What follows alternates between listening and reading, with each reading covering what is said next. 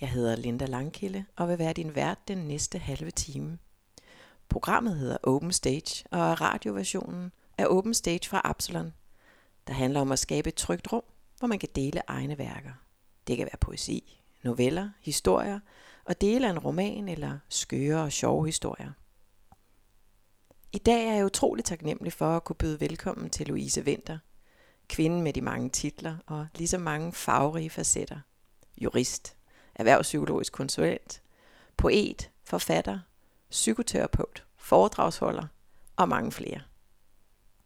Louise, du skulle egentlig have været på scenen i Absalon i forbindelse med udgivelsen af din debutroman, der hedder Men så døde mormor. Men nu bliver du så den første gæst her i radioversionen af Open Stage. Velkommen til dig, Louise. Og, mange, mange tak. Og tak, fordi du vil komme. Om lidt så er ordet dit. Open Stage, det handler om, at scenen er din, hvor du deler noget, som du har på hjertet. Og du har fået frie hænder til at underholde os. Derefter der taler vi sammen om det, der melder sig, og får også lidt fra dig en slags bag om ordene. Mm. Så ordet er dit, Louise. Tak, tak igen, Linda. Tak skal du have. Og jeg vil kaste mig lige ud i det, og vil starte med at læse prologen fra min roman, Men så døde mormor. December 1992 til juni 1993. Mormor er død, siger min mor i røret. Hendes stemme er sprød. Jeg er lige blevet ringet op af hospitalet. De spurgte, om vi ville se hende, men det sagde jeg altså nej til. Det er fem uger siden, jeg sidst så mormor. Det var om formiddagen juleaftensdag. Mine forældre havde hentet mig hjemme på Frederiksberg, og sammen var vi kørt til kommunehospitalet på Fejmarksgade. Altså lige over for Botanisk Have, som jeg så tit havde besøgt sammen med min mormor og morfar, da jeg var barn. Jeg tænkte, det var pudsigt, at man bare skulle krydse gaden for at komme til en helt anden verden. Et paradis med palmer og orkideer, og kæmpeåkanden fra Amazonas. Langt, langt væk fra travle mennesker i træsko og hvide kitler, lugt af hospitalsprit, urin og kroppe i forfald. Mormor var utrystelig over, at hun ikke havde fået sin pincet med, da hun blev indlagt. Hun ænsede dårligt de røde tulipaner, min mor havde stillet i metalvasen på sengebordet, eller honningkagerne, som jeg havde købt. For uden pincet ville jeg ikke kunne hjælpe hende af med de stive, sorte stube, hun havde på hage og overlæbe. De sidste par år havde det været min opgave at hjælpe hende med hårfjerningen, når jeg alligevel kom forbi med rødbeder og bananer fra grøntsåret. Og bagefter drak vi altid stærk kaffe i hendes lune stue. Jeg i den græsgrønne plyssofa, og mormor i den tunge lænestol overfor.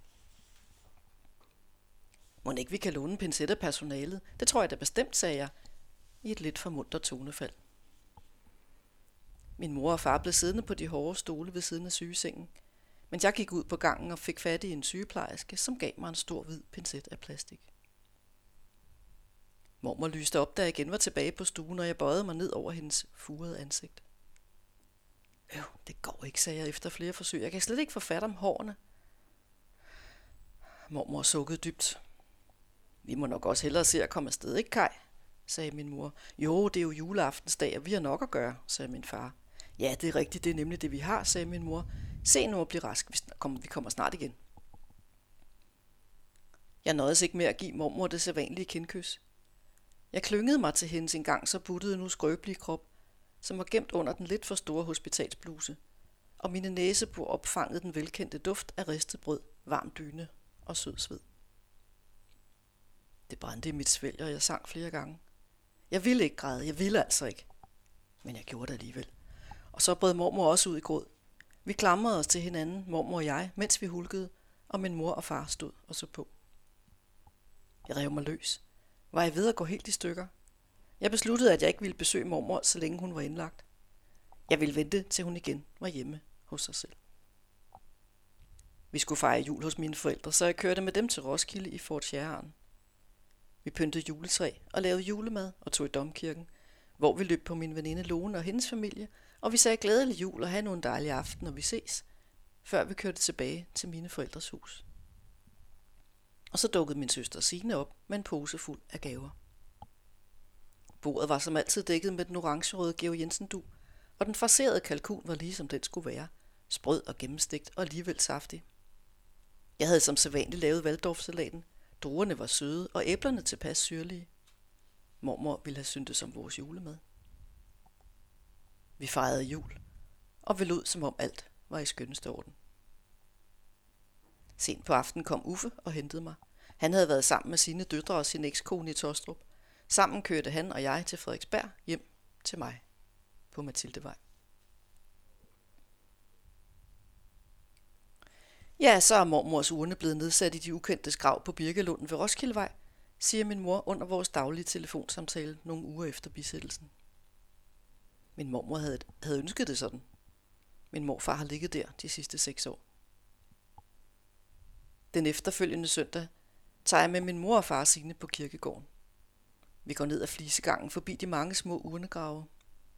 Mor står der på en blank sten, og jeg tænker på, hvordan sine før i tiden altid græd, når hun så sådan en inskription.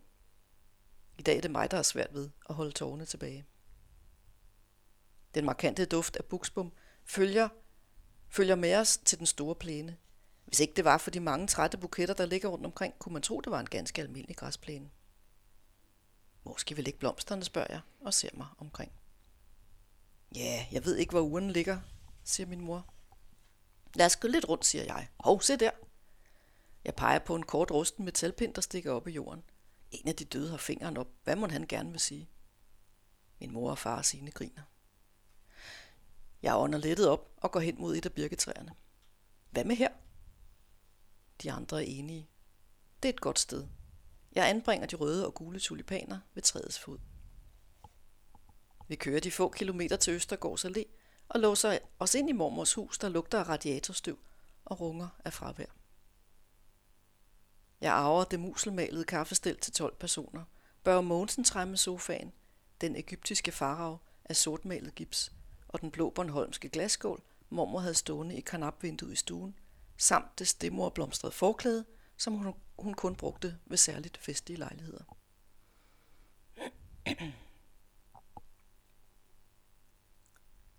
Jeg har ikke været medlem af Folkekirken de sidste otte år, siger jeg til præsten ved den kirke, hvor jeg blev døbt for 28 år siden.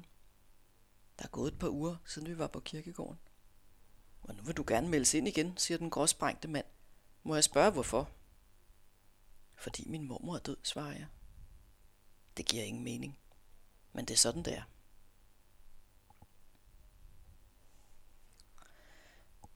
Jeg ser igen på klokradioen.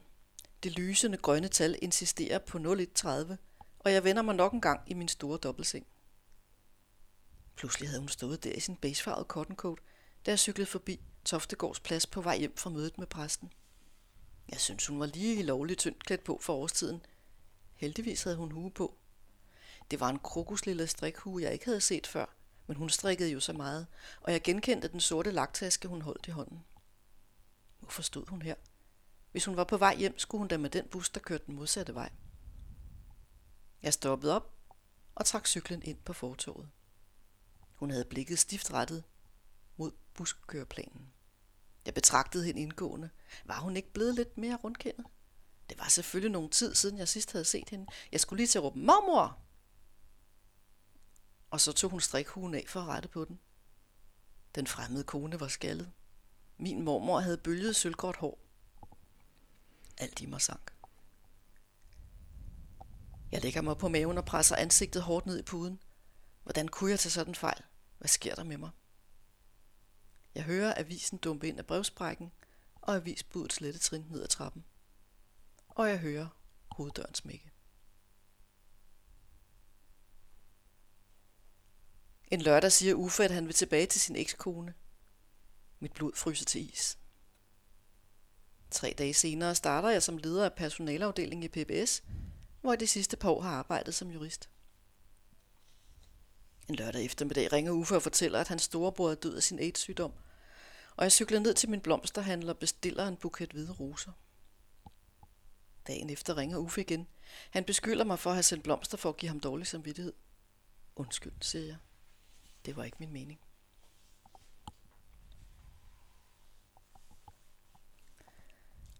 Det er blevet mandag. En lummertung dag på kontoret. Hej Louise lyder min ekskollega Jette stemme i telefonen – Lisbeth har bedt mig ringe for at fortælle, at hendes lille dreng, at, at Victor døde i fredags. Men jeg skubber bankoverenskomsten, funktionærloven og notesblokken til side. Det kan da ikke være sandt. Da jeg besøgte Lisbeth for nylig, lå Victor jo og pludrede i sin lift. Jette fortæller, at Victor skal bisættes fra Vangede Kirke på torsdag, og vi aftaler at følges ad. Da jeg har lagt røret på, rejser jeg mig tungt og går hen og lukker døren ud til gangen. Det er frokosttid, og mange er på vej til kantinen. Jeg sætter mig i en af stolene ved det lyse mødebord og pH-lampen, som man kun har ret til, hvis man er leder. Jeg skjuler ansigtet med hænderne. Der kommer en gurglende lyd fra mit svælg, og hele min krop ryster. På min tallerken ligger en avocado skåret i to halve samt en skive rugbrød med ost. Jeg presser nogle dråber citron over avocadoen, spiser et par mundfulde med en teske, tager et par bidder af rugbrødsmaden og går så i stå. Hvor blev min appetit af? Jeg rejser mig, smider resten af avocadoen og ostemaden i den fyldte skraldespand under køkkenvasken. Jeg burde se at få den tømt. Jeg sætter mig igen ved spisebordet og ser ud af vinduet. I lejligheden overfor går en mand og en kvinde. De har øjenkontakt, og deres læber bevæger sig. Hvad snakker de om? Kvinden smiler. Det brænder i halsen og bag øjnene. Hvis jeg ser op og lader være med at blinke, kan jeg holde gråden tilbage. Jeg har mange års træning. Jeg rejser mig og trækker de lange blå gardiner for. Jeg sætter mig igen på spisestuestolen, slår armen af mig selv og begynder at rokke frem og tilbage. Jeg vil have min mormor. Jeg vil have min mormor. Min stemme lyder fremmed, pipende, tynd, barnlig. Nu tuder jeg som en unge. Godt, der ikke er nogen, der kan høre mig.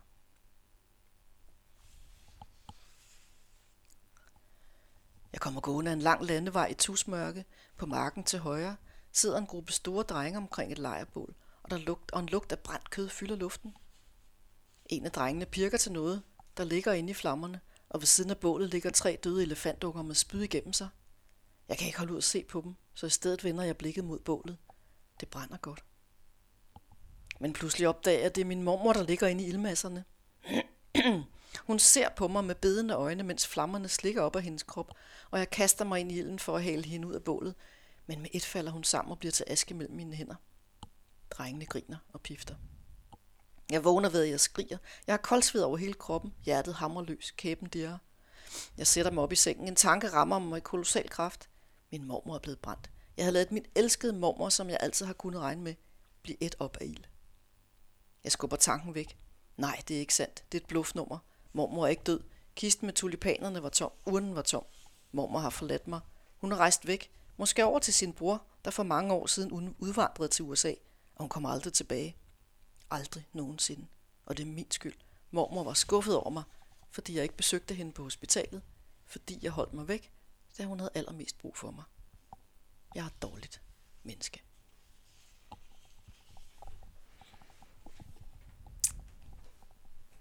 Tak, Louise.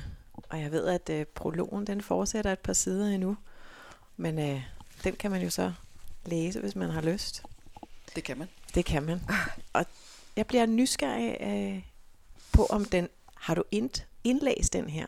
Kan man også få den i lydbog? Ikke endnu, Ikke nu. men øh, det kommer til at ske på et eller andet tidspunkt. Jeg kan ikke præcis sige, hvornår. For nu har jeg jo også læst bogen, og der er bare noget, når man får lov til at høre forfatteren selv. Mm.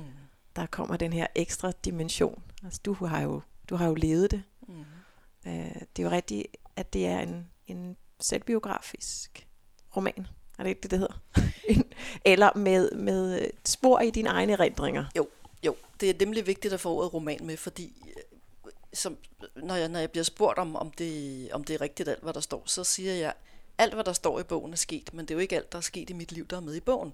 Mm. Der er jo sket en sortering, og i og med, at man foretager en sortering, så er der jo allerede noget fiktion indover, kan man sige. Mm. Øhm, så, men jo, den, den er baseret på min, mit eget liv. Og nu pusser jeg lige næsen, for den løber. Jeg slukker bare for din mikrofon imens. Vær så god. Tak. tak for det. Ja, Ja. Men Louise, så er det en, en bog. Hvordan, øh, hvordan kommer den lige pludselig til at sige, "Sk- skriv mig? eller eller hvordan, hvordan er den opstået? Det er et rigtig godt spørgsmål, hvordan siger den skriv mig, fordi den har jo råbt mig ind i hovedet i 20 år. Mm. Øhm, for, når jeg siger 20 år, så er det fordi, jeg for 20 år siden gik på et, et forfatterkursus hos et forfatter Bente Klod. Et eksklusivt lille hold, hun havde kørende der, det bogstavelige øh, etårskursus, kaldte hun det, hvor vi mødtes hver anden torsdag aften og nogle weekender. Mm. Og uanset hvilken genre Bente forsøgte at få os til at skrive i, så skrev jeg jo selvbiografisk. Øh, på det tidspunkt øh, havde jeg et krævende job og et barn på tre år, og et hus og en have. Så det var begrænset, hvad der var af overskud til andet end, end dagen og vejen og daglig drift. Øhm, så skete der det i, i 17, der skete mange øh, sådan øh, for mig store ting. Jeg opdagede, at min bedste veninde i barndomsårene, Merete, hun var død nogle mm. år tidligere. Jeg havde, vi havde mistet kontakten. Øh, langt inden, desværre. Øh, ikke fordi jeg ønskede det, sådan blev det bare. Det var før mm. Facebook og så videre. Vi solgte vores store hus. Vores datter blev student, der var på vej hjemmefra. Og i 18 sad jeg pludselig der og havde fået aflyst en stor opgave, jeg skulle som erhvervspsykolog. Mm. Øh, og øh, ja, så skete der faktisk det, at jeg hørte en radioudsendelse med Leonora Christina Skov, som stod for at skulle udgive sin selvbiografiske roman, øh, Den, der lever stille. Ja. Og den styrtede jeg ind i politikens boghal og købte og, og åd i løbet af no time. Og jeg må have været en af de første, der svarede hende på Facebook. Øh, hun havde i hvert fald tid til at svare mig. meget sødt og venligt, jeg skrev, og jeg synes, det var, jeg havde været meget grebet af den. Jeg kunne genkende mange ting fra den, mm. fra mit eget liv. Øhm, og at øh, nu gik jeg i gang med at skrive min egen. Fantastisk, svarede hun, og så anbefalede hun mig tre bøger, hun synes, jeg skulle læse om det at skrive om sit eget liv, før jeg gik i gang. Så dem fik jeg bestilt hjem og læst. Mm. Og så tog jeg fat, og jeg har en tusse. Og du, du, tusser, du tusser bare videre. For ja. der er jo, når man, jeg kunne, kunne forestille mig, at nogle af de her øh, bøger, du har læst om at, om at skrive om sig selv, også handler om, hvor, hvor meget vil man give? Altså, mm-hmm. en klog mand har sagt noget med, at, at enten kan man, kan man give til, til havelån, altså man holder folk derude, mm men man kan også, øh, mm. eller helt ude ved vejen, så kan man tage dem hen til havelån, man kan også tage dem til hoveddøren, eller man kan tage dem helt ind ja. i huset. Ja. Gjorde du der nogle tanker om, hvor langt vi som, som læser må, må komme ind i dit liv? Ja, det kan du tro, og den har jo eksisteret i adskillige versioner, den her bog. Den første version var væsentligt anderledes end den, der nu ligger foran os begge to. Mm. Fordi der holdt jeg lidt igen med nogle ting. Øhm, og jeg var heldigvis så kvik, at jeg havde nogle, øh, ja siden har jeg lært, det hedder beta-læsere med. Jeg kalder dem medlæsere undervejs. Der var en, der simpelthen fik tilsendt kapitler efterhånden, som de blev færdige. Mm. En fra mit gamle skrivehold hos Bente Klod. Øhm, som var meget, for det første var hun utrolig god til at opmuntre, men hun var også rigtig god til at pege på de ømme punkter. Og, øhm, og specielt i, jeg kan godt, måske jeg lige skal sige ganske kort, at, at øh, prologen, som jeg lige læste op fra, den er som sagt fra omkring 293. Og det, der så sker efter prologen, det er, at vi går tilbage til det år, jeg blev født, 1963, mm. og så arbejder vi os langsomt frem til 1997, hvor den slutter. Og ind imellem er der så de her klip til frem i tiden til samtalerne med psykologen. Mm. Øhm, og øh, noget, ja, men jeg kan afsløre, at det var ikke nogen specielt morsom skolegang, jeg havde. Den var meget mm. øh, præget af, af mobning. Så fagligt trivedes jeg, men bestemt ikke socialt. Øhm, og mine teenageår blev præget af en øh, alvorlig spiseforstyrrelse, øh, sat i gang af, der var noget galt med min søster. Ingen fandt rigtig ud af dengang, hvad mm. det var. Ja. Det finder man sig ud af i min næste bog, som jeg er i gang med derhjemme. Men det, det vidste vi ikke på det tidspunkt, hvor bogen slutter her, hvad det egentlig var, der var med hende. Andet end, at vi alle rettede ind og, og, og prøvede at overleve. Og min måde at forsøge at overleve på, det var jo så at ja, holde op med at spise. En eller anden kontrol. Yes, præcis. Mm. Øhm, og, det var, og nu kommer jeg tilbage til dit spørgsmål, fordi mm. det var der, hvor min medlæser, flere af dem faktisk, øh, sagde, øh, du skal dybere ind.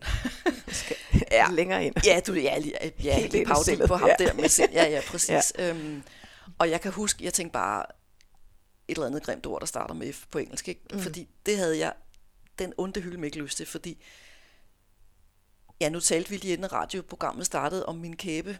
Ja. Der skete faktisk det, som, som har en tendens til at, at låse en gang imellem, og, og det var mange år siden, den gjorde det sidst, det gjorde den, da jeg skrev det kapitel om min øh, anoreksi. Ja. Der var simpelthen en uge i sommeren 18, hvor jeg ikke kunne spise andet end æblemos og yoghurt, fordi den min kæbe var fuldstændig låst. Mm. Og jeg vidste jo af erfaring, at det ville gå over, øh, fordi det har jeg oplevet før, men det var godt nok ikke sjovt, altså, mm. at jeg kropsligt også røg tilbage i, hvordan jeg mm. Også havde det dengang. Ja. Øhm, Der er i hvert fald en del øh, kropsterapeuter, der nu vil kunne sidde og tænke, okay, jamen øh, det er jo helt tydeligt. Fuldst- Vores krop er jo det her øh, det- spejl. så tydeligt, at min krop husker også hele den der mobbehistorie og så videre. Mm. Det var så tydeligt, hvor jeg jo måtte gå i terapi igen for at få bearbejdet nogle af de gamle traumer, jeg havde fået reaktiveret. Ikke? Så, så, så det, jeg har bestræbt mig på, for at komme tilbage til det, du spurgte om, hvis kommer folk til havelån, eller kommer de helt ind? En af de råd, jeg læste i den her, en af de glimrende bog, en bog, der hedder Why, det er næsten ikke til at sige, Why We Write About Ourselves. Mm-hmm. En øh, amerikansk øh, antologi hedder det vel, når der er flere bidragydere. Det var, hun skrev, øh, du skal ikke skrive det, alle kan skrive, du skal skrive det, ingen. Skriv ikke det, alle kan sige, skriv det, ingen kan sige. Mm. Og så det tænkte jeg, det vil jeg gøre. Ja. Ja. Det vil jeg gøre. Mm. Og så sker der jo også noget, når man, øh, når man sidder der med sit papir, det bliver en fortrolig ven. Så det er, når jeg nu sidder og læser det op, så tænker jeg, gud, har jeg skrevet det? Men det har jeg, fordi papiret blev min fortrolige ven, mm. øh, som nu er blevet din fortrolige ven, da du læste den, mm. øh, og, og at den så får et liv i mødet med sin læser, øh, hvis det giver mening. Men jeg ved også bare fra mig selv, at de bøger, der virkelig har gjort indtryk på mig, det er jo dem, hvor man, hvor man øh, kommer, kommer ind der, hvor det gør ondt. Fordi det er jo der, vi mennesker for søren, det er jo der, vi forbinder os med hinanden. Det er jo, når vi, når vi, øh, når vi kan genkende øh, ensomheden mm. og ja, det er især den i virkeligheden, den eksistentielle isol- isolation, som vi kalder den hos de andre, at så er der, der er noget på spil, så er der noget ved det, ikke? Mm. Jeg, jeg tænker tit på, øh, øh, hvis du har læst øh, henholdsvis øh, Susse Volds og hendes mand Bent Meidings erindringer, der er milevid forskel på de to bøger, hvor at Ben Meidings, det er sådan en anekdote, og det er da meget hyggeligt også, så mødte han den og den, og spillede det og det. Men Susse Vold, hun går altså til bidet, så den har jeg læst tre gange, den anden har jeg kun læst en. Altså, jeg ville hellere være en Susse Vold end en Ben Meiding. Amen. Og, og nu som, som læser øh, kan jeg også kun sige, jamen det er jo et, et rigtig godt valg, fordi du rammer. Og jeg tror, uanset hvem man er, hvilken liv man har, så vil der være steder, hvor vi genkender, som du siger, om det er ensomheden eller den eksistentielle ensomhed, om det er en eller anden form for kontrol, øh, noget angst. Mm. Det kan også være relationerne til mændene. Mm. Altså du Åh, skriver jo ja. så fint om, om det her med, at hvis ikke man elsker sig selv, hvordan man så kan blive ved med at, at køre rundt i at, at prøve at reproducere noget genkendeligt fra barndommen, om det så er svigtdramaer, eller om det er afvisning. Mm.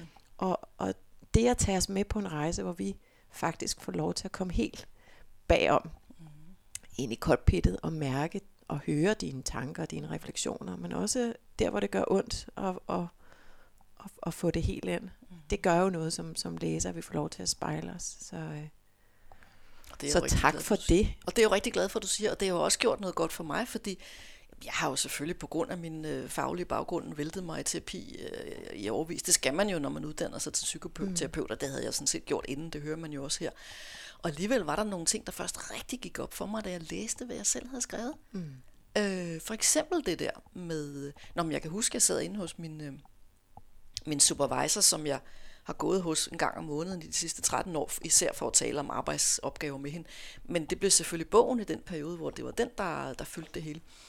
Og hvor jeg i starten af bogen sad og sagde, ah, jeg synes ikke rigtig, der er nogen rød tråd. Og hvor det gik op for mig undervejs, Jesus, der er ikke en rød tråd. Der er et reb så tykt, så du tror, det er løgn, og det er nylon, og det er fuldstændig ubrydeligt. En rød tråd, der handler om, der handler om ikke at være blevet set følelsesmæssigt af mine forældre. De var søde og kærlige og gjorde det så godt de kunne, men de var følelsesmæssigt handicappet begge to, så det er jeg. Og jo sådan set min søster, det er vi også blevet. Og det er jo sådan den meget hurtige forklaring mm. på, hvorfor jeg væltede mig i kæresteforhold, der ikke fungerede. Fordi når jeg ikke kunne åbne mig, så fandt jeg jo nogen, der ligesom min far heller ikke kunne åbne sig. Ja. Og det går jo galt Ja. øh, på et tidspunkt. Mm. Og her sidder jeg og dunker i bordet. Det var, jeg håber ikke, det går for meget igennem til lytterne. Og, og ellers er det jo også bare en markering af, Ja. at ligesom et bid i kæben er noget, Ja. der er tilbage, og så dunk i bordet, det er jo altså også bare, jamen, så kan det være nok, ikke? Så kan det være nok. Så kan det være nok. Ja, ja. du, nu, nu snakker vi, du har selv sagt mobning, spiseforstyrrelse, Mm. forhold til mænd, Mm. ensomhed. Der er jo mange temaer, mm. når man også går igennem sådan et liv. Øh, hvis jeg ud fra alle de her temaer, og det som sidder med dig, siger, siger højbegavet, mm. særlig sensitiv. Mm. Hvad siger du så? Så siger jeg, det sidste er i hvert fald helt klart. Mm. Introvert og særligt sensitiv. Højbegavet, det, på, på, det, det ved jeg ikke. Jeg er mere flittig, tror jeg. Jeg tror, jeg er mere flittig, end jeg er højbegavet. Øhm, og, og en meget øh, selektiv begavelse, hvis vi skal bruge det ord, som handler meget om det sproglige. Ja. Altså matematik og fysik og kemi og alt sådan noget, det, mm. der er geografi, ved du hvad, glemt det. Det, det, det er ikke mig, men, men det sproglige, jeg har, jeg, jeg kalder mig selv for sprogligt sensitiv. Ja. Øhm, og det er jo godt at være det, når man skriver, mm. kan man sige. Ja, fordi der er jo, øh, tænker jeg jo godt må afsløre, der, der er jo en, den her pige, som jo er dig, mm. Louise, mm som, øh, som allerede helt fra barns ben af kommer i avisen. Mm. Jeg mener, det første med tegninger, er det korrekt? Ja, ja, det er rigtigt. Ja. Hvornår, hvornår kommer du så først i avisen med noget, du selv har skrevet? Åh, oh, det... Jeg kan ikke huske det helt præcist, men jeg kan huske, at det var en sommer, og jeg kan huske, at min farmor, som ellers var en øh, kold kvinde, hun var så imponeret over den artikel, Susanne havde skrevet. Og nu siger jeg Susanne, og så bliver man forvirret. Men det er jo fordi, jeg også har skiftet navn undervejs. Mm-hmm. Det er ligesom Leonora Christina Skov. Det var jo noget af det, jeg kunne genkende. Ja. En trang til at blive en, en anden, den man mm. var måske. Ja, det er nok det, det handler om. Der er meget identitet i Der er meget identitet i bogen, ja. det er der. Øhm, men det, jeg har været, hvad skal vi skyde på, en 10 år eller noget, ikke, da jeg første gang får en øh, sådan en lille øh, sjov historie og en tegning trygt i, i Roskilde siden af den lokale mm. avis. Og så kommer der jo flere. Og når man i hvert fald, som jeg som læser, læser dig, og også at du på et tidspunkt afslører, at du egentlig gerne ville have været journalist, ja. men ikke orkede at tage den lange vej og komme væk fra din familie og var bange for at slippe forældrene. Så det, det var jo det sidste. Det var det, der holdt dig tilbage. Jeg var også simpelthen bange for, at hvis jeg flyttede hjemmefra, så ville de glemme mig. Så ville de altså glemme. det er jeg blevet klar over sidenhen. Ikke? Mm-hmm at hvis jeg først forsvandt ud af deres blik, så, så ville de glemme mig. Så det har været ret øh, stærkt, den her følelse af ikke at være blevet, blevet set, så når man kan tro, man bliver glemt, hvis man flytter til Aarhus. Ikke? Mm. Og måske i en anden familie, mm. men med den samme Louise, der havde du fået at vide, tag afsted. Ja. Det skal du gøre, det er din drøm, og var blevet støttet i, ja. i det, der var din drøm. Ja. Er det så her midt i livet, er blevet det af, alligevel? Så er det blevet det, du du gør og skriver, har også mm. udgivet digtsamlinger og mm. nogle, nogle citatsamlinger sagt om mm. sorg 1 og 2. Mm. Øh, så, så du har fået skabt din, din, din egen skrivekarriere alligevel, men mm. man kan sige, øh, det syner lidt af, at den her sproglige begævelse, nu kalder jeg det højbegavet, men det er også fordi, jeg, jeg ser det anderledes. Jeg ser det måske ikke som, som øh, IQ og EQ, og man svarer godt på test, men at det, at man har et felt, hvor man bonger helt ud. Og, mm. og det, det virker som om, det har fulgt dig hele livet. Mm. Og så er det jo helt vidunderligt at, at mærke, at det, mm. det har fået lov alligevel, mm. på trods. Mm. Altså som en mælkebøtte op igennem fliserne, så har du alligevel stået der, eller man kunne også kalde det en rose. Eller hvad du for en blomst du nu? Eller en stimmerblomst. En stimmerblomst, som du både har på, på i dag. Det kan man desværre ikke se, når det er radio. Man har den smukkeste mm. skjorte med stimmerblomster. Mm. Men det er egentlig for at sige, at, at, øh, at det er også en meget livsbekræftende, oplever jeg, bog, der siger, at, at det, der egentlig er inde i os, det, der skal ud, det vi har på hjerte, det er kommet ud alligevel. Det er jeg rigtig glad for, du siger, og det får mig til at tænke på, at når man så, som jeg debuterer med en roman som 57-årig, øhm, på et lille forlag, og ikke får nogen sådan traditionelle avisanmeldelser, så er jeg jo rigtig glad for, at øh, bibliotekernes lektør, som det hedder, har anmeldt den rigtig, rigtig godt. Øh, og sågar har sammenlignet den med Leonora Christina Skovs bog. Det er jo kæmpestort. Og det er netop det, hun hæfter sig ved, det er, at der er mange læsere, der vil kunne spejle sig i min fortælling. Mm. Også om det med at vokse op i 70'erne og 80'erne. Mm. Jeg har også bestræbt mig på det at kunne have en tidsrejse. Øhm, men jeg får lyst til også at fortælle dig, at øh, noget af det, folk sagde, du skal på Instagram. Når du er forfatter, skal du på Instagram. Det er der, læserne er, mm. det er der forlagene, bla bla bla. Så jeg har fået, det ved du også, en profil på Instagram. Og øh, der er jo så nogle øh, blogger, nogle, øh, det kunne være dig og mig, mm. der besluttede os for at blogge om bøger. Og, og der er flere, der har anmeldt den. Øhm, Og den, jeg blev aller, aller gladest for, det var en yngre kvinde, som skrev, det er simpelthen den bedste bog, jeg længe har læst. Fordi når der er håb for Louise Skråstreg Susanne i den bog, så er der måske også håb for mig. Mm. Jeg blev meget bevæget over hendes ord. Øhm, hvis jeg kan indgyde nogen det håb, at nu bliver jeg selv lidt bevæget, så synes jeg godt nok, at øh, det har jeg været alt, bliver jeg helt tyk i stemmen, det har været alt slidet værd. Ja. Og faktisk, øh, Louise, med, med de ord, altså hvis der er håb for, for dig, mm-hmm så er der håb for, for mange. Tror jeg, vi vil runde af og sige tusind tak. Og har man lyst til at læse en bog, som mig vil kunne spille, mange vil kunne spejle sig i, men også som giver håb, og som kan give den her kim og inspiration til at finde ud af, hvad er det egentlig, som du har på hjerte, og hvad er det, der er vigtigt i dit liv, som du vil og skal have lov til, så, øh, så læs bogen, skrevet af Louise Winter, som hedder Men så døde min mormor. Uden min, men. Men, men så døde, ja. Men så døde mormor. Nemlig. tak til dig, Louise, og tusind tak for at komme her til øh, Radio Absalon. Tak for invitationen.